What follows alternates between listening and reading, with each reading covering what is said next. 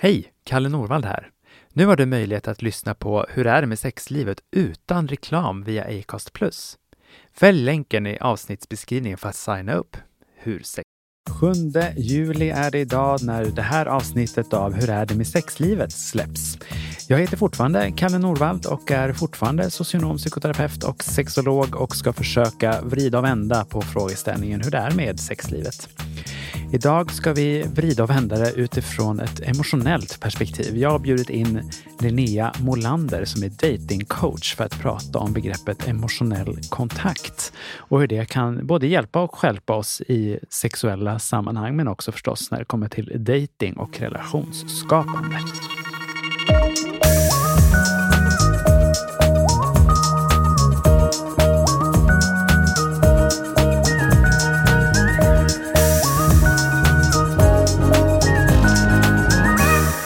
Med sexlivet med Kalle Norvald. Millions of people have lost weight with personalized plans from Noom. Like Evan, who can't stand salads and still lost 50 pounds. Salads generally for most people are the easy button, right? For me, that wasn't an option. I never really was a salad guy. That's just not who I am. But Noom worked for me. Get your personalized plan today at Noom.com. Real Noom user compensated to provide their story. In four weeks, the typical Noom user can expect to lose one to two pounds per week. Individual results may vary. As a person with a very deep voice, I'm hired all the time for advertising campaigns. But a deep voice doesn't sell B2B, and advertising on the wrong platform doesn't sell B2B either. That's why, if you're a B2B marketer, you should use LinkedIn ads. LinkedIn has the targeting capabilities to help you reach the world's largest professional audience. That's right, over 70 million decision makers all in one place. All the big wigs, then medium wigs, also small wigs who are on the path to becoming big wigs. Okay, that's enough about wigs. LinkedIn ads allows you to focus on getting your B2B message to the right people. So, does that mean you should use ads on LinkedIn instead of hiring me, the man with the deepest voice in the world? Yes. Yes, it does. Get started today and see why LinkedIn is the place to be to be. We'll even give you a $100 credit on your next campaign. Go to linkedin.com slash results to claim your credit. That's linkedin.com slash results. Terms and conditions apply. Quality sleep is essential for boosting energy, recovery, and well-being. So, take your sleep to the next level with Sleep Number. With a Sleep Number smart bed, you can individualize your comfort level and enjoy a better sleep night after night. JD Power ranks Sleep Number number 1 in customer satisfaction with mattresses purchased in-store. And now the Queen Sleep Number C4 smart bed is only $1,599, a saving of $300, only for a limited time. For JD Power 2023 award information, visit jdpower.com/awards. Only at Sleep Number stores or sleepnumber.com. Linnea Molander, du är ju inte bara en fin person att prata med, men du är också en fin person att lyssna till. Tack. Du har ju många sociala medier där du ger väldigt goda råd till personer som inte är helt nöjda med sin tillvaro på lite olika sätt. Hur skulle du beskriva din yrkesvardag idag? Mycket samtal. Mm. Eh, eller skriva och prata, om man ska sammanfatta. Samtal med personer i, i coachingformat. Ja. Och så massa skrivande. Mycket på Instagram. Jag har bloggat en del, skrivit artiklar, skrivit böcker. Så. Mm. Eller skrivit en bok i alla fall, än så länge. En och en halv. Än så länge, precis. ja, More to come. more to come. Yes. Innan jag kände dig så har jag redan outat min fördom eh, kring, inte dig, utan om begreppet coach. Mm. Eh, du har ju motbevisat väldigt många av mina fördomar. Kan inte du berätta om vad en datingcoach gör? För de som inte är invigna i begreppet. Och kanske krossa deras eventuella fördomar om just coachning. Ja, men jag är medveten om de fördomar som finns. Det Mm. kan ju bli väldigt hurtigt och Mm. väldigt lättsamt. Eh, Jag trycker mycket på att jag har en akademisk utbildning i grunden, vilket inte alla har. Vem som helst får kalla sig coach, vem som helst får starta en coachutbildning. Så att det är verkligen en, en djungel. Så att jag trycker på att jag har faktiskt en akademisk utbildning i botten och eh, en examen i neurovetenskap och lyckoforskning som jag utgår ifrån när jag coachar. Mm. Eh, Och med det som botten så tillämpar jag den kunskapen på än så länge två specifika områden. Det ena är då dejtande, personer som upplever att de fastnar i dejtandet. Antingen att de inte kommer igång eller att de fastnar någonstans på vägen. Ofta att samma sak, oönskade sak, händer eller inte händer om och om igen. Så. Och eh, jag märkte också med tiden att när datingproblemen blir lösta så öppnar det upp för ganska många andra drömmar. Eh, att då när, jag trodde du skulle säga andra problem. Andra, nej, andra möjligheter. Att när man inte hela tiden tänker hur ska det gå, tänk om, och tänk, får jag något svar? Alltså, du vet, ja. allt dejtingsnurret. När du inte har det top of mind hela tiden så finns det utrymme att fundera på men vad, vad mer längtar jag efter i livet? Mm. Och också mycket av, av det arbete jag gör med datingcoachingen handlar om att reflektera över vem är jag? Hur känns saker för mig att komma i kontakt med sina känslor, sluta anpassa sig och börja leva mer i sanning med sig själv. Och när man gör det, vet att hitta tillbaka till sin sanning för att dejtandet ska funka bättre, så är det många som liksom, nästan som att man vaknar upp ur en dröm och bara, hur, hur hamnar jag här? Jag mm. trivs ju inte på det här jobbet. Eller, det, det, här är ju inte de människorna jag vill umgås med. Jag vill inte bo här. Att andra delar av livet börjar skava också när man blir mer sann med sig själv. Yeah. Och väldigt många byter jobb, flyttar, gör olika förändringar. Så att eh, den processen att skapa hela livet, liksom, designa livet på ett sätt som känns riktigt, riktigt bra, är jag också väldigt intresserad av. Så att eh, under pandemin så startade jag också Happy Business, där jag businesscoachar människor som mm. har fastnat i ekorrhjulet på olika mm. sätt. Vi har ju pratat lite skillnad coachingterapi, eh, mm. där det är lite olika strategier förstås, mm. för det är olika yrken. Men ett begrepp som du och jag har diskuterat är ju det här med emotionell kontakt, som ja. ju också är temat för dagens avsnitt av den här podden. I din yrkesvardag, hur definierar du emotionell kontakt? Jag brukar definiera det som eh, en av tre viktiga kontaktnivåer som vi behöver ha när vi dejtar. Det mm. finns flera, men jag brukar prata framför allt om tre. Intellektuell kontakt, där de flesta ofta redan är hemma. Vi lär oss hela tiden att snacka om saker och vara smarta och ordentliga. Så att det där behöver de flesta inte öva. Eh, den andra nivån är emotionell kontakt och den tredje är sexuell kontakt, alltså attraktion och flörtande. Mm. Eh, och det jag märker att de flesta upplever att de har fastnat antingen att man inte är bekväm med att flörta eller att man inte är bekväm med den sårbara emotionella kontakten. Mm. Och det kommer ställa till det i dejtandet för att du behöver ha både attraktion och en emotionell närhet. Ja, jag delar den uppfattningen också. Jag brukar lite slarvigt säga också då att man är lite för smart för sitt eget bästa. Just att man fastnar i det rationella och eh, intellektualiserande. Att man liksom försöker göra känslor helt logiska. Mm. Eh, och den är ju klurig. Ja, det funkar ju sådär. Sådär. Jag tänker att det finns en anledning varför hissen stannar på olika nivåer. Både liksom genitalt, hjärtat och hjärnan någonstans. Ja. Att den sammankopplingen, äh, samverkan kanske snarare, äh, inte riktigt kommer till och då uppstår de här äh, liksom skaven i relation till andra. Jo, det blir ju svårt att ha givande meningsfulla relationer om vi är fast i huvudet. Mm. Den där emotionella öppenheten, det är ju det vi alla längtar efter. Vi har bara inte fått lära oss att göra det. Och också, det kan göra ont om det blir knas. Mm. Så för att slippa liksom undvika det så stänger vi och går därmed miste om allt vi längtar efter också.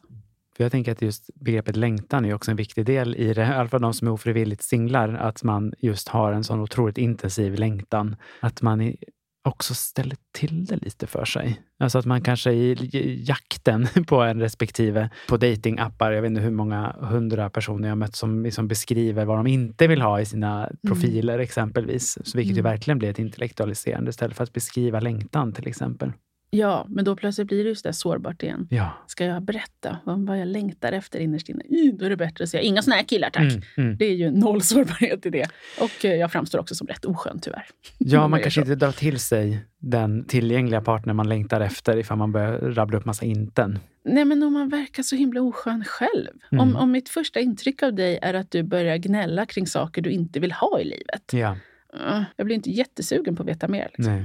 Jag får ofta en känsla när jag sitter i psykoterapier med personer som vill ha en partner om att det också lite förväntas av en att man ska ha en partner. Jag tänker att också mycket av de här problemen som människor har som söker efter en partner ofta också är ett resultat av den här liksom tvångstvåsamheten mm. som vi i samhället många gånger har byggt upp.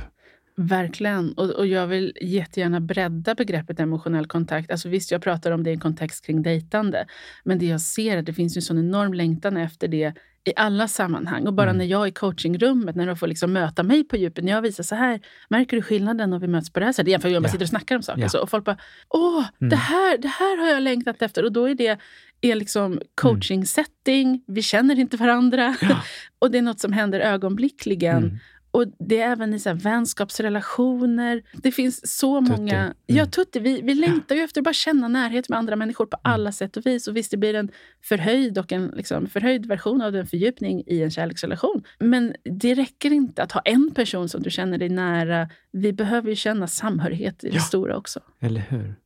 Ja, och liksom liknelsen igen, det, det är jag efter våra år som vänner nu och kollegor i det här fältet har ju också blivit just att vi jobbar väldigt lika på många sätt. Det som du kallar för liksom att vara i närheten i coachningssammanhanget är ju i min värld liksom en relationell psykoterapeutisk intervention.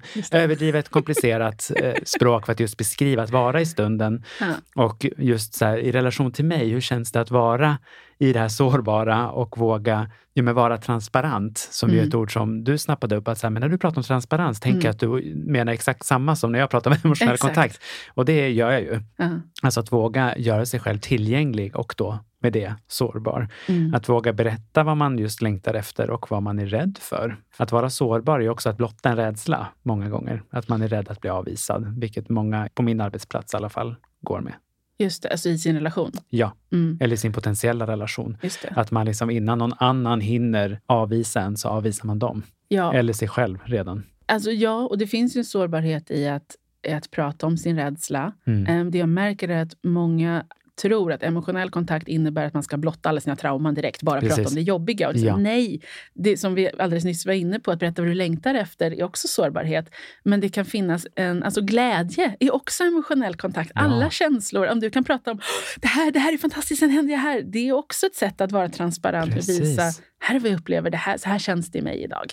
Så jag vill verkligen liksom krossa den myten med att emotionell kontakt och sårbarhet måste innebära att prata om jobbiga saker. Ja, men det, visst är det lustigt? Och jag tänker att det också har sin förklaring i att vi har mer liksom, så kallade negativa emotioner i jämförelse med positiva. Så de får ju visserligen mer plats i våra kroppar. Men jag tänker att det också är någon form av social färdighet att fokusera på, eller psykologisk färdighet, att fokusera på det som är positivt utan att det nödvändigtvis behöver liksom bli toxiskt, men att det ändå krävs lite övning på att berätta om glädjen också. Verkligen. Och jag, tror, jag gillar att du säger övning, för det jag märker är att när jag coachar, många tycker inte att det är så svårt när jag pratar om det. Det är bara att de inte har tänkt på det. Nej. Det är ingen som har förklarat det här Mm. innan. Och sen så bara, jaha, men det, det är klart. Det, Ja. det makar ju sens liksom. Mm. Det är så rimligt.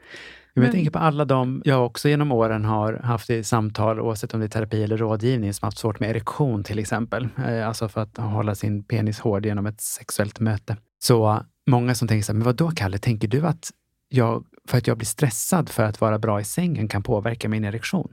Mhm. Och jag svarar eh, ja. Nej, så svarar jag inte. Utan jag tänker så här, absolut. Ja. Tänker att det gör, eftersom stresshormoner konkurrerar ut kåthormonerna. Ja.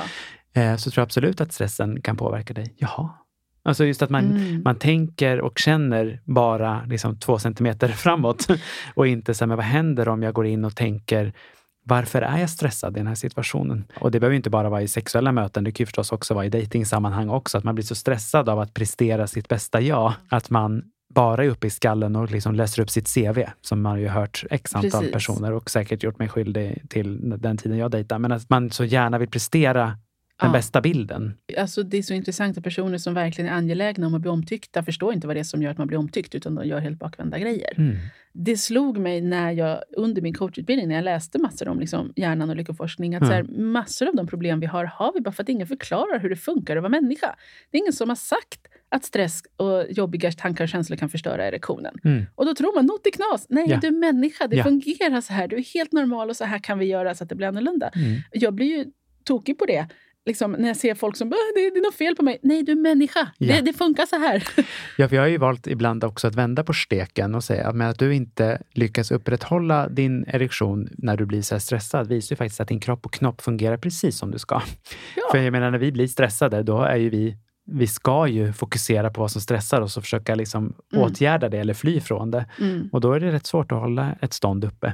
Ja, och om vi byter ut erektionen mot känslor. Ja, absolut. Eh, Alla så, dagar så är det samma, det. samma sak. Det, det jag hör i min värld, där jag hör mindre om erektionsproblem, eh, är ju tvärtom. Alltså, oh, jag, blev, jag blev ledsen när någon dissade mig, trots att jag inte gillade personen. till exempel. Ja, men det är klart Ja, du blev. För ja. det blir man när någon dissar en. Ja. Det är två separata saker, huruvida du gillar personen och huruvida du är okej med avvisning. Mm. Ja, men eftersom jag inte gillar honom borde jag inte bli ledsen. Jo, hurra. Ja, Det är helt också. rimligt. Liksom. Det är också, du kan känna två saker. Ja, precis. Det kan vi ju liksom upplysa alla om. Man kan känna fler känslor samtidigt som också kan vara motstridiga varandra. Ja, återigen, det är så det funkar att vara människa. Du är som du ska. Ja, eller det vet jag inte, men som alla ja, eller som du, du är som du är just nu. Och jag menar, vi, Ja, och det finns det alltid goda skäl till det.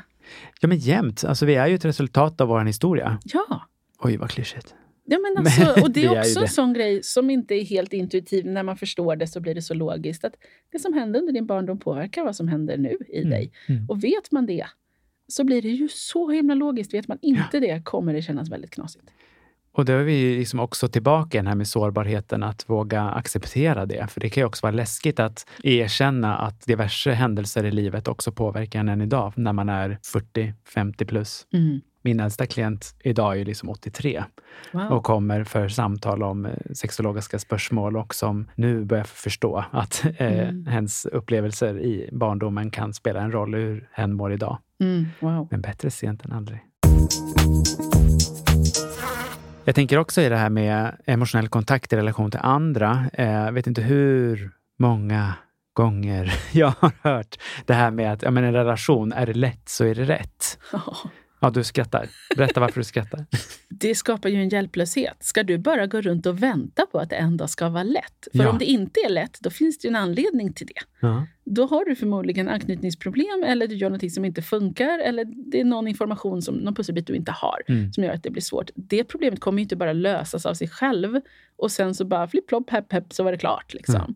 Utan jag brukar säga att när du har koll på läget blir det lätt. Ja, det var bättre. För jag har mött så många och säkerligen gjort mig skyldig att tänka så och känna så själv också. Att så här, men gud, ska den här relationen vara så svår? Mm. Eller ska det vara så svårt att vara i en relation? Ja, men mänskliga relationer är svårt. Ja. Eh, och jag menar, det finns ju en anledning varför vi i programmet jag är med i, Gift första ögonkastet, just också pratar om relationsarbete. Nu Mm. är kanske begreppet arbete inte det sexigaste ryktet, men jag tänker att det behövs någon form av ansträngning för att en relation ska fungera. Ja, kompetens. Ja. Tänker, för det kan absolut vara lätt när man har koll på läget. Ja. Precis som alla andra kompetenser i livet. När du liksom har lärt dig att spela trumpet kommer det gå lättare än Mm. första gången du håller i trumpeten. Mm. Liksom. Metaforiskt också. Jag tänkte precis säga hålla i trumpeten. Hålla i Är det, kan ju hålla, handla om något helt annat. ja, men vad, vad du än vill lära dig. Ja. Så ser man det som en kompetens Precis. så blir det mer rimligt att här behöver jag göra en insats. Mm. Och när jag har gjort den insatsen så kommer det gå lättare. Ja, att det också är en övningsfråga. Verkligen. Och där tycker jag det är så fint att alltså, när vi pratar om våra liksom, respektive jobb, att höra hur mycket av det som, som kommer upp i ditt samtalsrum som är i mitt också. Men mina klienter tror att när man väl är ihop med någon så är alla de problemen borta. Och att du verkligen säger nope. Ja, det syns ju inte i podcast att man sitter och skakar på huvudet. Nej, precis. Eh, Att man tänker att så fort jag hittat min signifikanta andra så kommer Mm. liksom alla mina problem flyga ur fönstret och jag kommer vara komplett som person och allt kommer vara enkelt, roligt och lustfyllt resten av livet.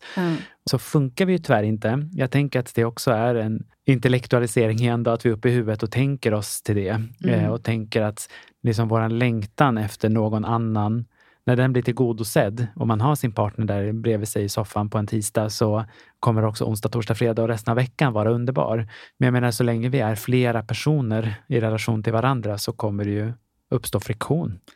Det är svårt att vara människa i sig själv. Och Absolut. ska, sätter man två människor i samma rum och i en relation så blir det ännu Så det krångligare. är också svårt. Ja, och det är därför jag liksom kommer tillbaka till det här med att när man förstår hur det funkar att vara människa, förstår sig själv bättre, Mm. förstår hur liksom relationer och olika saker spelar in och triggerpunkter och grejer, Precis. då kan det absolut bli lättare. Men, och, och någonting apropå det här med är det rätt så är det lätt, så får jag liksom hejda vissa som gör ett jättearbete med mig i coachingen och sen träffar de någon och bara ah, “titta vad bra det blev, jag träffade en så bra person så nu går allting enkelt”. Jag bara “ja, fast jag har också tvingat dig att möta alla dina demoner och sen träffade du den personen”. Det är en intressant timing här på att när det plötsligt blev enkelt. Precis Mm. så. Och att våga vara sårbar i relation till sig själv. För jag menar, emotionell kontakt handlar ju förstås inte bara om att man ska hålla på och kontakta med andra, eh, utan att man också ska connecta med sig själv.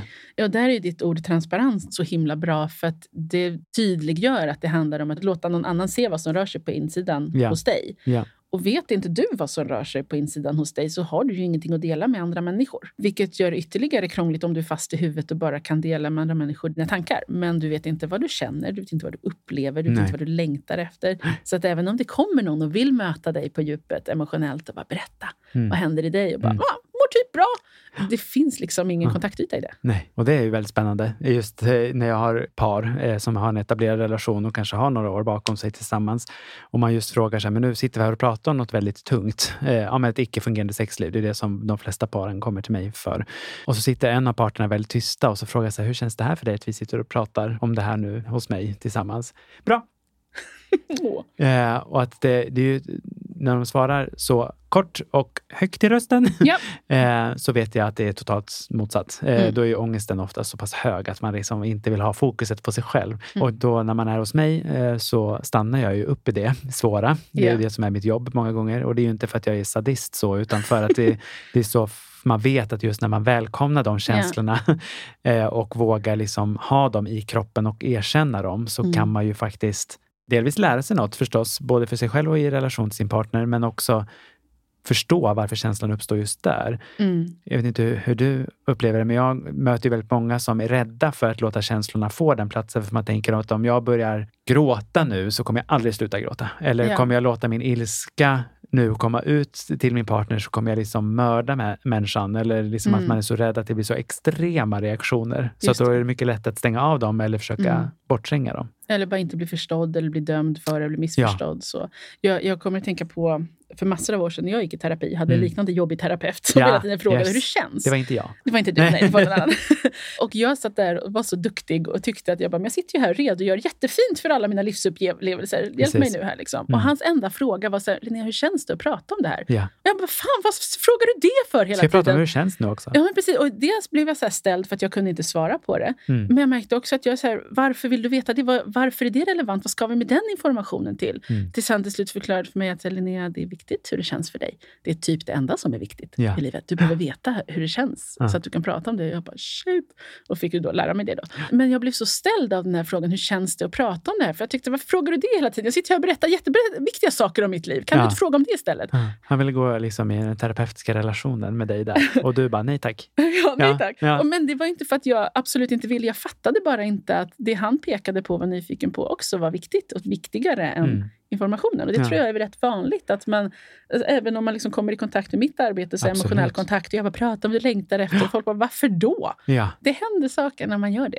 Och hela livet förändras radikalt när du är medveten om hur det känns för dig. För då kan du börja ta beslut i livet baserat på hur det känns för dig. Mm. Du kan inte leva ett liv som känns bra om du inte är medveten om hur det känns. Och det gäller oavsett om det är mm. en sexuell situation när du ska välja vad du ska jobba med, var du ska bo, hur länge du vill stanna på festen Ja. eller vad som helst. Ja, men verkligen. För det du beskriver nu, nu i det här fallet när du var klienten i terapi. Jag har ju själv också gått mycket i terapi. Det är ju en obligatorisk del i min psykoterapeututbildning och för att jag tycker alla borde gå i terapi. Så är det klart att relationen man har med sin psykoterapeut speglar ju också väldigt mycket av det som uppstår utanför terapirummet. För just det som du beskriver, när man liksom kommer och redogör för vad man har gjort i veckan till Mm. exempel och inte vill gå in på djupet, ja men då kan man ju nästan ta för givet att det här också sker i relation till andra. Får man inte tag på liksom den emotionella kontakten också i terapirummet så är det klart att det inte sker utanför heller.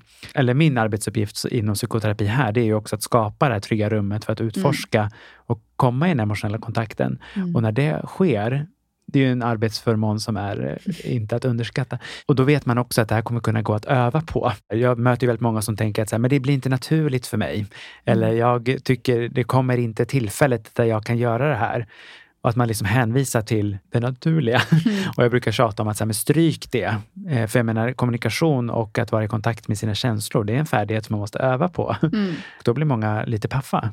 Ja, jag håller helt med dig både om att det, det är så häftigt att kunna locka in någon i den kontakten i ett samtal. Mm. Um, alltså verkligen arbetsförmån och det jag märker att många vill ju det. Alltså Ja. om jag bara skapar space för att du, du kan få möta mig här istället. Vill du göra det? Och då, Ja. De flesta är ju bara ja, tack. Ja, Ja, Man vill alltså, ju. ja Mm. de är så på tal om liksom, längtan. Precis, det finns en längtan. Åh. Och sen Mm. så när sessionen är slut så bara, hopp, tapp, ser jag hur de liksom drar upp muren igen och går ut i livet. Och det är okej, för de har ändå fått smaka på det. Sen kan de Ja, öva verkligheten. Absolut. Och vad var det andra du sa om onaturligt? Mm.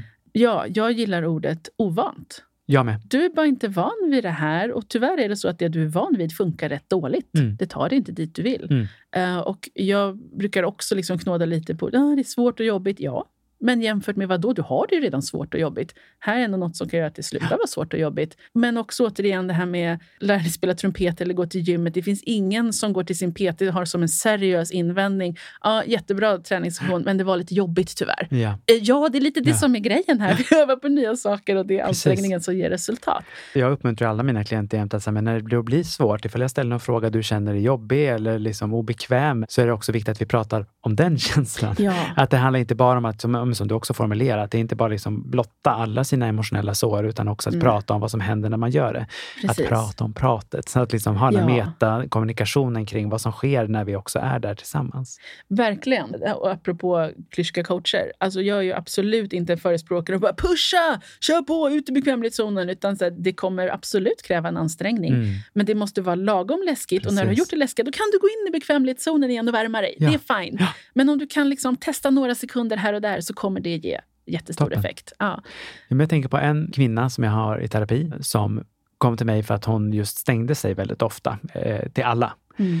Vilket hade sina förklaringar. Och hon satt alltid med liksom armarna i kors över magen i samtal med mig. Jag tror det var så här, efter några veckors eh, terapi så bad jag henne så här, men kan du bara prova nu att lägga dina händer i knät? Eh, ni vet den här klassiska posen som man hade när man var, gick i lågstadiet och var i skolfotografering, när man satt ner, hade liksom en hand på vardera knä mm. eh, och bara se vad som händer. Mm. Och det tog några enstaka sekunder så sa det Mm. kom hon tillbaka och sa att det här var fruktansvärt. För då blev hon ju också öppen i kroppen i, i mm. relation till mig. Mm. Okej, men då pratar vi om hur det blev. Då kom hon ju just i kontakt med att hon var ju inte van heller att vara den emotionella kontakten med någon. Nej. Och där blev det liksom en mur mindre i form av armarna framför magen. Precis. Men då fick vi prata om det. Och det ja. blev en lärdom för henne som hon fortfarande återkommer till i våra samtal. Ja, och jag gillar också det här metasnacket i coaching. För jag har många som Alltså man vill vara duktig inför sin coach och sin ja. terapeut. Liksom. Ja. Och så, ah, men nu, nu har jag inte gjort mina hemuppgifter, nu har jag gjort mina hemuppgifter. Det spelar inte så stor roll om du gjorde det eller inte. Om du gjorde det så pratar vi om vad som hände när du gjorde det.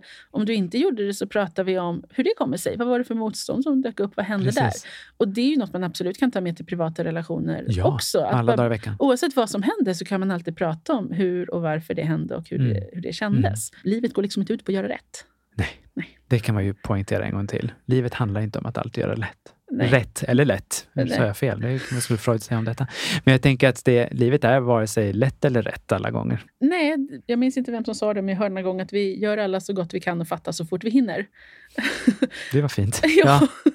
och det, man får förhålla sig till det som är mm. liksom, mm. hela tiden. Och kan man ha det förhållningssättet att nu, nu är det så här, ska vi prata om, om det utan att döma, mm. så kan man komma väldigt lugnt bara mm. från det. Man kan ju fråga sig många gånger liksom varför man gör som man gör eh, och liksom vad som är viktigt med den här typen av kontakt med sig själv, den här emotionella kontakten. Vad skulle du säga är fördelarna med det? Say hello to a new era of mental health care. Cerebral is here to help you achieve your mental wellness goals with professional therapy and medication management support. 100% online. You'll experience the all new Cerebral way an innovative approach to mental wellness designed around you. You'll get a personalized treatment plan from a therapist, prescriber, or both in a safe and judgment free space. Your cerebral therapist or prescriber will outline a customized plan with clear milestones along the way so you can get to feeling your best. With Cerebral, you're not alone in your mental health journey. We're here to empower you to live a fulfilling life. So take that first step towards a brighter future and sign up today at cerebral.com slash podcast and use code ACasts to get 15% off your first month. Offer only valid on monthly plans. Other exclusions may apply. Offer ends July 31st, 2024. See site for details. Millions of people have lost weight with personalized plans from Noom, like Evan, who can't stand salads and still lost 50 pounds. Salads, generally, for most people, are the easy button, right? For me, that wasn't an option. I never really was a salad guy. That's just not who I am. But Noom worked for me. Get your personalized plan today at Noom.com. Real Noom user compensated to provide their story. In four weeks, the typical Noom user can expect to lose one to two pounds per week. Individual results may vary. Quality sleep is essential for boosting energy, recovery, and well being. So take your sleep to the next level with Sleep Number. With a Sleep Number smart bed, you can individualize your comfort level and enjoy a better sleep night after night. JD Power ranks Sleep Number number 1 in customer satisfaction with mattresses purchased in-store. And now the Queen Sleep Number C4 smart bed is only $1,599, a saving of $300, only for a limited time. For JD Power 2023 award information, visit jdpower.com/awards. Only at Sleep Number stores or sleepnumber.com. Om du inte är i kontakt med dig själv så riskerar du en existentiell ensamhet av liksom, finns jag överhuvudtaget? Mm. Alltså det, det exempel jag kommer att tänka på är att man åker på coola resor, man gör coola grejer, men mer för att det blir en fin bild på Instagram. Man upplever inte. Utan man säger, nu är jag här, det här borde jag tycka om. Det här borde kännas häftigt, men jag känner ingenting. Nej. Du blir liksom ett spöke i ditt eget liv. Och när du är i kontakt med din egen upplevelse, dina egna känslor, så är det som att livet typ får färg. Mm. Vilket är jättestort för den som aldrig har varit med om det, för att den har stängt av. Ja. Och nästa steg av det är att om du kan dela de här färgerna med andra människor. Vi är ju wired for connection, som Brené Brown säger. Det finns ju något bara, ah, det är så här det ska vara. Mm. När man på riktigt känner att man möter en annan människa. Ja. Och jag skulle nog dra det så långt som att säga att det är typ hela meningen med hela livet. Mm. Och inte då nödvändigtvis i form av så påtvingad parnorm, utan bara att ha förmågan att connecta med människor. ja, Alltså små barn och djur är ju experter på detta. utan tvekan. Ja, och de, att kunna skapa de ögonblicken. Inte sen nödvändigtvis jag ska älska någon varje dag för resten av mitt liv, utan att kunna spa, skapa små liksom, glimtar av bara, åh, en bebis log mot mig. Mm. Åh, jag fick ögonkontakt med någon i kassan. Åh, en vän skickade ett fint meddelande. Åh, jag fick en kram. Att kunna skapa och värdesätta de ögonblicken skapar en helt annan känsla av att finnas till. Precis. Som livet blir ganska fattigt utan och väldigt rikt med. Jag tänker att det finns ju också fördelar på kort sikt att inte ha emotionell kontakt. Man typ klarar stora kriser. Man känner inte in, man känner inte efter, man tutar och kör. Så det finns ju fördelar på kort sikt. Men på Mm. lång sikt så missar man ju precis det du är inne på. Att Ja. man inte just får den här kontakten med sig själv eller andra. Alla stunder kräver inte emotionell kontakt. Nej. Ibland är det inte tryggt att öppna sig. Ibland är det inte relevant att öppna sig. Och Det brukar jag prata mycket om, alltså med, även med sexuell kontakt. Mm. Att så här gör du för att skapa attraktion och polaritet. Men Mm. det är inte relevant i alla stunder. Inte när du dejtar och inte i relation heller. Ni måste inte vara kåta med varandra när ni ska deklarera. Man kanske har en deklarationskink, inte vet jag. Nej, det Men-. Men det är liksom, man behöver inte ha tillgång till alla de här kontaktnivåerna hela, Hela tiden. tiden. Nej. För det tycker jag en vanligt förekommande liksom missuppfattning. Att man tänker, men ska jag gå omkring och vara emotionell konstant varje Nej. sekund? Nej, för det går inte. Nej. Nej. Eh, Men det är ju på samma sätt så går det inte att vara uppe i huvudet hela tiden. Det går inte heller så bra ifall man är nere i könet hela tiden heller. Att liksom Nej. tänka att man ska knulla konstant. Vi har lite andra saker att göra. Eh, Men det blir också en spegling av det samhället vi har valt att bygga upp någonstans där vi just har det här ganska svartvita tänkandet eller uppdelningen på hur vi ska vara. Det är liksom allt eller inget. Mm. Men här i den här typen av nivån av kontakt som du beskriver, liksom det intellektuella, det emotionella och det sexuella, det är ju liksom en härlig kompott. Precis, det är en härlig mix som Ja. du kan liksom leka med för att skapa en dynamik. För att det blir en helt annan relation om ni bara är kåta på varandra men det finns inte så mycket givande samtal varken Mm. på en intellektuell typ eller logisk nivå. Precis, kan man absolut ha Ja. eh, om man gillar det. Eller tar du bort det sexuella så blir det mer av en platonisk vänskaplig relation. Inget fel med det. Så Nej. det handlar bara om att här, vara medveten om att det finns olika nivåer och vilka beteenden hos dig som skapar olika så du kan använda dem. Ja. Och det, det går inte att säga så här om du har en verktygslåda, är hammaren bättre än skruvmejseln? Ja, det, vad, vad ska du göra? Ja. Alltså, Ska, du, ska du spika eller ska du skruva? Liksom? Ja. Det är Och hur inte stort bättre är bygget? Ja, men precis. Ja, för jag tänker också att de hör ju ihop. Nu kan det ju låta som att det är som ett vattentäta skott mellan de här äh, kontaktytorna, men jag tänker att de förstås också går hand i hand på många sätt. Mm. En sexuell attraktion kan ju uppstå via intellektuella samtal till exempel. Eller att känslolivet hänger på när man har haft de här smarta samtalen eller sexuella mötena. Det är därför jag menar ordet kompott. eh, Just att det Mm. är också ihopkokat till något mumsigt. Ja, men verkligen. Och jag tror att i början så får man lära dem sig lite, alltså nästan som att lära sig en dans. Att först, Ja. först övar man på piruetterna och sen så övar man på de här dansstegen. Men sen till slut sätter man ihop dem till en dans. Ja, Och jag tror det finns en risk om man inte börjar sätta ihop det. Att, att det blir så här, först pratar vi om känslor och sen ligger vi. Och att kunna prata emotionellt om det sexuella också Ja, förhöjer ju sexlivet enormt mycket. Och sexbiten kan ju också annars bli ett sätt att slippa vara sårbar. Att så här, för Ja. då, istället för att prata om saker Ja, så, så tar vi knullar sex, vi. ja, precis, knulla. Absolut. behöver jag inte se dig i ögonen eller säga några ord. Toppen! Det är sårbart på ett helt annat vis men många gömmer sig bakom det sexuella för att slippa säga saker. Ja, alltså det är ju det som vi terapeut, i alla fall vi psykodynamiska terapeuter pratar om försvar. Alltså just att vi går in och att försvara oss mot sårbarheten genom att göra någonting helt annat. Mm. Som inte nödvändigtvis behöver vara sårande förstås, men jag har ju mött väldigt många som antingen liksom knullar bort pratet eller pratar bort knullet om vi ska hårdra det hela. Ja. Det är därför man söker mig, är ju då för att det inte funkar längre. Mm. Eh, och när jag försöker ge tips då, men, så här, men ni kanske ska prata om vad ni vill ha sexuellt för att via liksom, det intellektuella och hjärnan gå ner till könet och kö sexualiteten. Mm. Nu Thomas vill poängtera då, som har gjort många andra avsnitt, men för dig som lyssnar nu bara för att få lyssna på Linnea, att det är klart att sexualiteten bara inte är kopplad till könsorganen, utan det är ju ja. hela kroppen. Så. Nu pratar jag bara metaforiskt för att ni inte ser mina händer när jag pratar. eh, men att ibland är det liksom lättare att bara knulla än att prata om knullet. Ja, och tvärtom. För vissa tycker och det är så tvärtom. otroligt sårbart att vara sexuell, men ja. kan prata i dagar. Om allt, Om allt. annat. Nu när du och jag sitter och pratar så tänker jag att det är säkert fler lyssnare som tänker, gud vad lätt de får det att låta. Det är bara att göra så är allting klart. Så enkelt är det ju inte.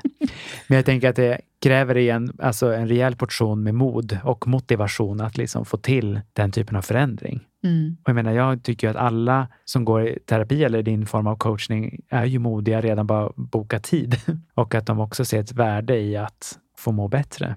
Jag ser ett mönster av att folk kommer till mig när de inte pallar mer. Precis. Men för det är inte så här, åh det här vore nice, ett nice sätt att förhöja livet. Utan det är så här, här, ta mina pengar och jag gör vad du vill. Liksom. Ja. Och jag vet inte om det är samma för dig. Att, alltså man skulle ju önska att folk började gå i parterapi innan de var tvungna och lärde sig det jag lär ut innan de var mm. tvungna. Mm. Ja, jag fick ju en fråga för några år sedan när jag var med i, ett, eh, Kropp och själ i P1. Så här, men det här med parterapi som prevention, alltså som förebyggande. Jag, bara, mm. Mm, jag vet inte om det är så bra idé, svarade jag då, vill jag mm. minnas. Där, för att liksom, ska man väcka den björn som sover? Det här är några år sedan. Idag har jag totalt ändrat uppfattning ja. och tänker att det är väl jättesmart eh, att gå i parsamtal innan problemen uppstår för att liksom prata om hur man hanterar olikheter. Och det är ju något jag hör från nästan alla jag möter också. Att så här, Tänk om jag hade lärt mig det här tidigare, Precis. säger nästan alla. För när polletten väl trillade ner, man bara jaha, fan hade det kunnat vara så här hela ja. tiden. Men återigen, vi fattar så fort vi hinner att det är inte en spabehandling nödvändigtvis att lära sig de här grejerna. Det kräver motivation. Och det är därför så vissa hör av sig och bara, jag vill typ eh, köpa coachingsessioner och ge bort till någon. Jag bara, mm. nej jag är ledsen, jag kan inte coacha någon som inte själv kommer och knackar på min dörr. För det går inte att tvinga någon att göra det här. Nej. Det är liksom inte, knappt jag som gör jobbet. Liksom. Mm. Utan jag mm, kan, mm. jag kan göra min del, men man måste vara högmotiverad. Och då får man resultat. Men man måste komma till en punkt att bara, men nu, nu gör jag det här. Nu Precis. är jag redo. Jag brukar beskriva det som att jag som psykoterapeut kommer bara på tillfälliga besök i era liv. Det huvudsakliga arbetet gör ni liksom mellan gångerna. Ja. Sen kommer jag hälsa på. Definitivt. Samma här. Det är ju mellan sessionerna som magin sker. Precis. Och då krävs det att man är motiverad. Så mm. att det är inte så här, ja, vi hade ett trevligt snack och jag fick några bra idéer. Utan mm. så här, det krävs handling. Jag brukar jämföra med en PT. Kan, jag, kan, jag, kan, ge dig ett träningsprogram, men det är ändå du som måste göra ja. armhävningarna. Och ja. ja. då kommer det spänna lite i armarna. Och så, först kommer det inte hända någonting och sen kommer det inte hända någonting och sen kommer du bli stark. Precis, du kommer bara få träningsvärk men inga muskler. Och sen helt plötsligt en dag så är du vältränad. Ja. Eh, det är så det funkar. Liksom. Så, det funkar. typ alla utvecklingsprocesser funkar ju så. Ja, men det är något spännande med den här tanken just på att man gärna går och tränar kroppen, mm. men tränar liksom psyket och hjärtat. Ja, men det är lite mer motstånd kring. Ja. Min egen kvalificerade gissning är ju att det någonstans, också mitt sexologiska arbetsfält är ju också att man tänker sig att det bara ska funka. Mm. Och det är ju samma sak, att man också tänker att exempelvis flörtande bara ska mm. funka. Alltså, ja, på ett sätt så finns det idéer om vad som bara ska funka, men jag tror också att det är lättare att jobba med saker som man kan se. Absolut. Till exempel kroppen och att peka på andra människor. Ja. Istället för att så här, åh, någonting jättediffust inom mig själv kanske är problemet. Det är svårt att komma till den slutsatsen. Det är mycket lättare ja. att bara, nej, jag, min kropp är nog fel, eller så var det den andra personen som var dum. Vilket leder mig till ytterligare en del som jag möter mycket i mitt jobb. Det här med att man på något sätt ursäktar, inom citationstecken, eller förklarar, kanske man snarare ska beskriva det, sitt singelskap med att ja, alla andra är dumma i huvudet. Mm. Nu har vi många dumhuvuden i samhället, men om man märker att det är ett mönster att man bara dejtar personer som är dumma i huvudet. Precis. Jag tror att du och jag skulle säga exakt samma sak. Om någon kommer att hävda det? om någon kommer att hävda till mig i mitt terapirum och säga att alla är dumma i huvudet som jag dejtar. Ja, då vänder jag ju det tillbaka. Ja. Att, och då brukar jag också... Det är du som är dum i huvudet, säger du. Nej, inte riktigt så.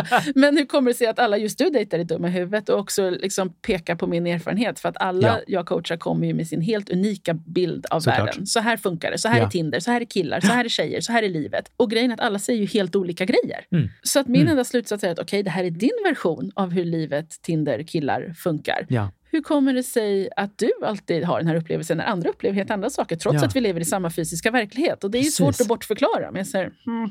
men det är ju med perspektiv och kontakt, tänker jag.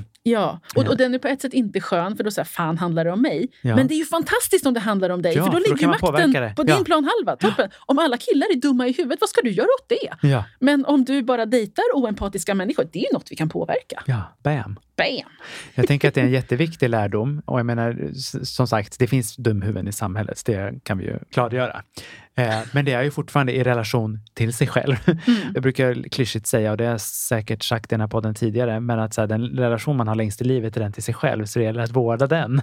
Och att också komma i emotionell kontakt med sig själv. Mm. Kring, men vad händer med mig när jag dejtar den här typen av person? Nu vet jag att du coachar primärt heterosexuella kvinnor, men om du då förmedlar, så här, om du bara dejtar killar som gör så här mot dig, kan du dejta någon annan person som faktiskt inte gör det?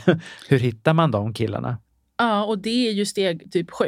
Ja, Först måste du ta reda på varför dejtar du de här personerna som du inte ska vara med. För där, just det skuttet gör många. Alltså, okay, jag kan inte dejta assholes mer, jag måste dejta trevligare människor. ja, Och så byter man bara ut den andra personen. Man Ja, har bytt ut någonting ja. inom sig själv. Nej. Så här, vi måste ju titta Precis på så.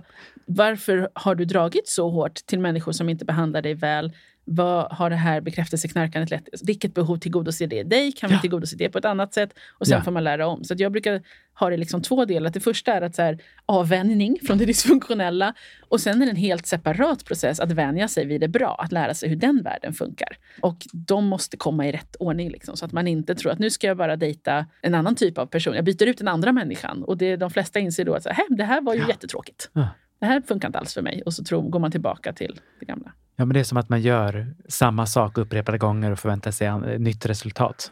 Ja, fast också även om man gör något nytt. Nu ska jag prova att dejta någon som Mm. är tvärtom mot alla de jag har dejtat innan. Ja, men vi kan ju inte bara byta ut den andra personen. Halva Mm. relationen är ju du. Vi Mm. måste ändå ha lite uppsikt över vad som händer hos dig också. Det är just, igen, nu kopplar vi tillsammans, snacka att knyta upp säcken, Eh, men också det här med sårbarhet, att man också vågar göra sig sårbar inför sig själv Ja. och inse, ja men som du är inne på, om man lever i en tvåsamhet så är man halva relationen och Ja. att man också har ett ansvar Ja. i det.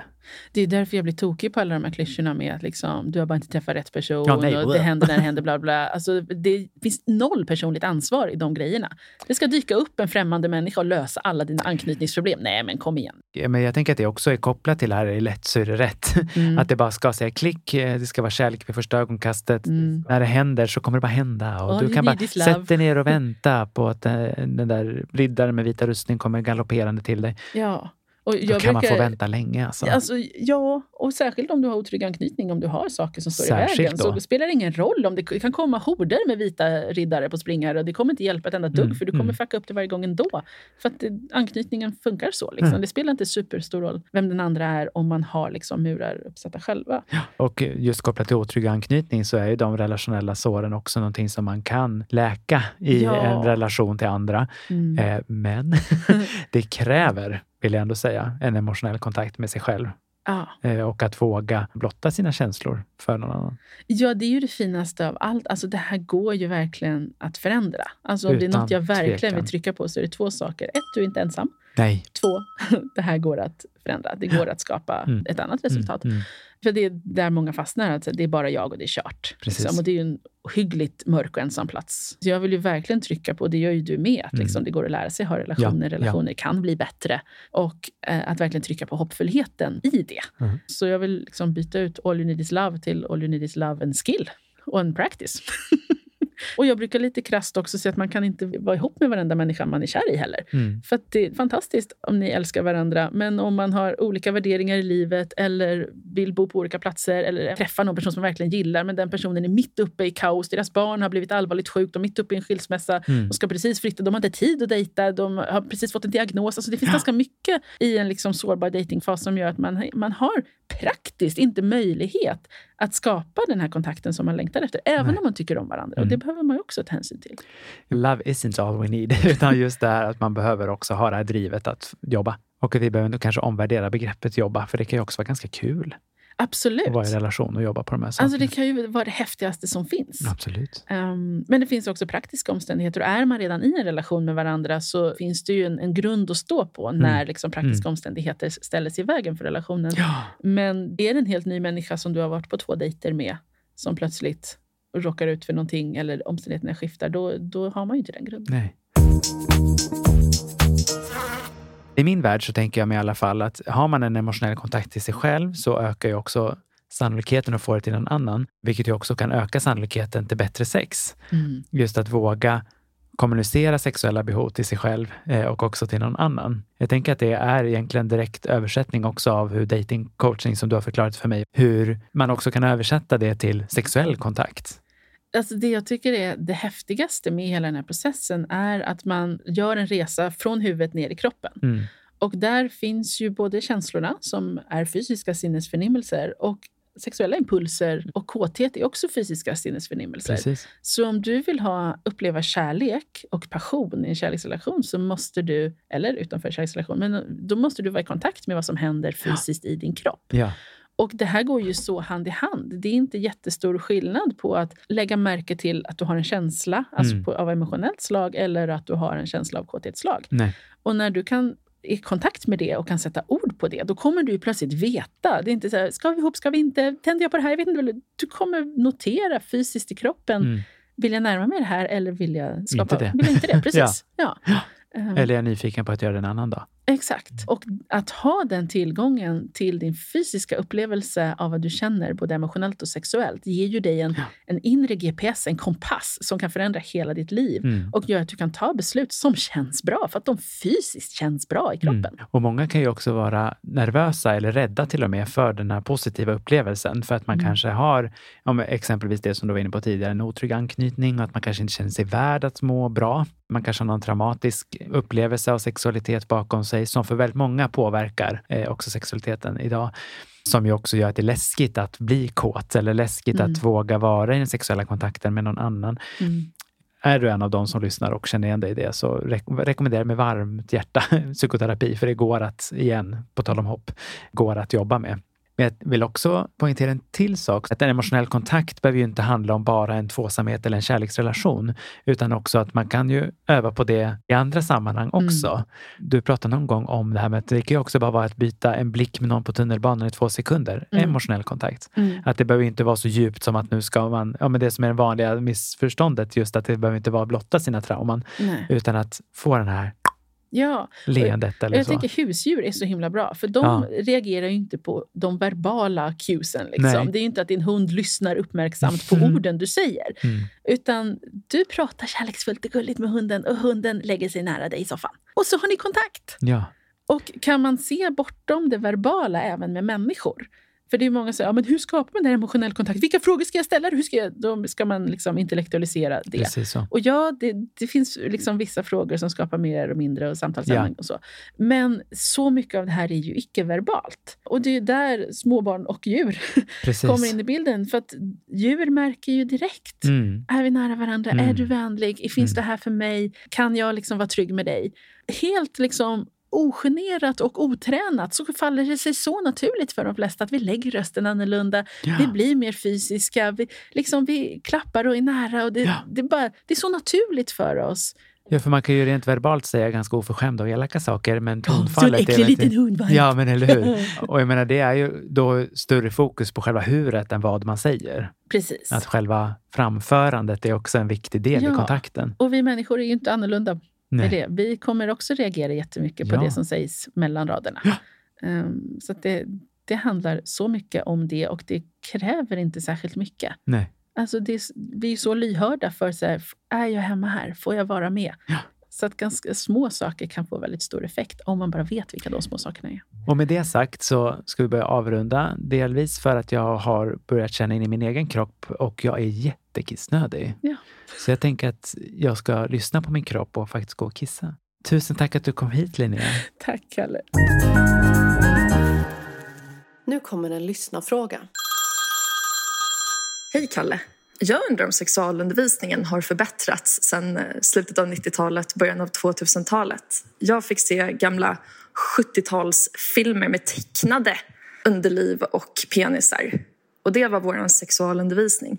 Det gav ju inte mig någon vidare inblick om hur mina medsystrars eh, vaginor såg ut eller hur ens killars snoppar verkligen kan skilja sig. Och jag tänker att det kanske är en stor anledning till att kanske män inte alls bryr sig. För att de inbillar sig att det är porrfilmernas vaginor som är de riktiga. och att njutning går genom bara hårt knull. Vad är din tanke om det här?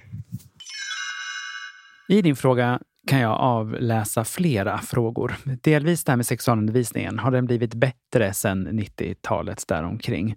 Eh, jag tror mig faktiskt veta vilka de här tecknade filmerna som du fick se på Underliv är, för jag har sett exakt samma filmer tror jag i min sexualundervisning. Det händer saker i alla fall i sexualundervisningen. Redan förra veckan så pratade jag ju tillsammans med sexologen Katta om det här med sexualundervisning. Så har ni inte lyssnat på förra veckans avsnitt och är intresserade av sexualundervisning, gör det. Det är väl det här man kallar för skamlös reklam för sig själv. Men man har ju sett på en rad olika kartläggningar av hur sexualundervisningen ser ut att det går sådär. Alltså den är bristfällig på många håll i vårt land trots att vi i Sverige var det första landet i världen som hade den här obligatoriska sexualundervisningen från mitten på 50-talet. Man ser att sexualundervisningen många gånger är förmedlad till biologilärarna eh, och då jättegärna fokus på kanske inte de mest lustfyllda delarna av våra sexuella liv som är exempelvis eh, sexuellt överförbara infektioner. Och det är ju i och för sig en viktig del att ta reda på vad det kan vara. Men det ger ju också en ganska ensidig bild av vad sexualiteten kan vara.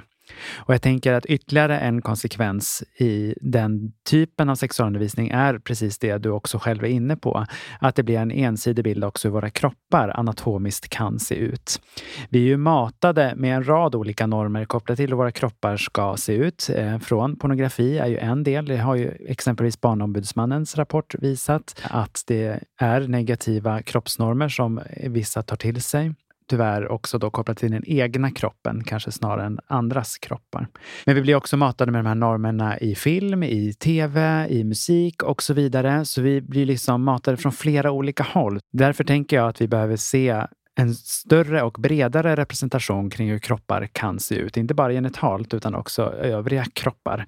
Hur också axlar, händer, knäskålar och höfter kan se olika ut. För Det är också det som gör oss unika på något vis. Men vi är ju också alla unika. Varsågod, klyschan bjuder jag på. Jag har ju stora förhoppningar som jag inte gjort någon hemlis kring att de nya skrifterna kopplat till sexualundervisningen kommer ge oss eh, mer utrymme att kunna diskutera de här normerna kopplat till kropp och knopp. Så jag är hoppfull och jag hoppas att vi kan ordna den värld vi vill ha tillsammans. Det var allt för den här veckan av Hur är det med sexlivet? Är du en av många som är fortsatt nyfiken på att lyssna till Linneas tips och tricks kring det här med relationer och dating så kan jag varmt rekommendera hennes egen podd som heter Happy Dating. Annars tycker jag att ni ska bege er ut i Sommarsverige så hörs vi igen nästa vecka. Puss och kram!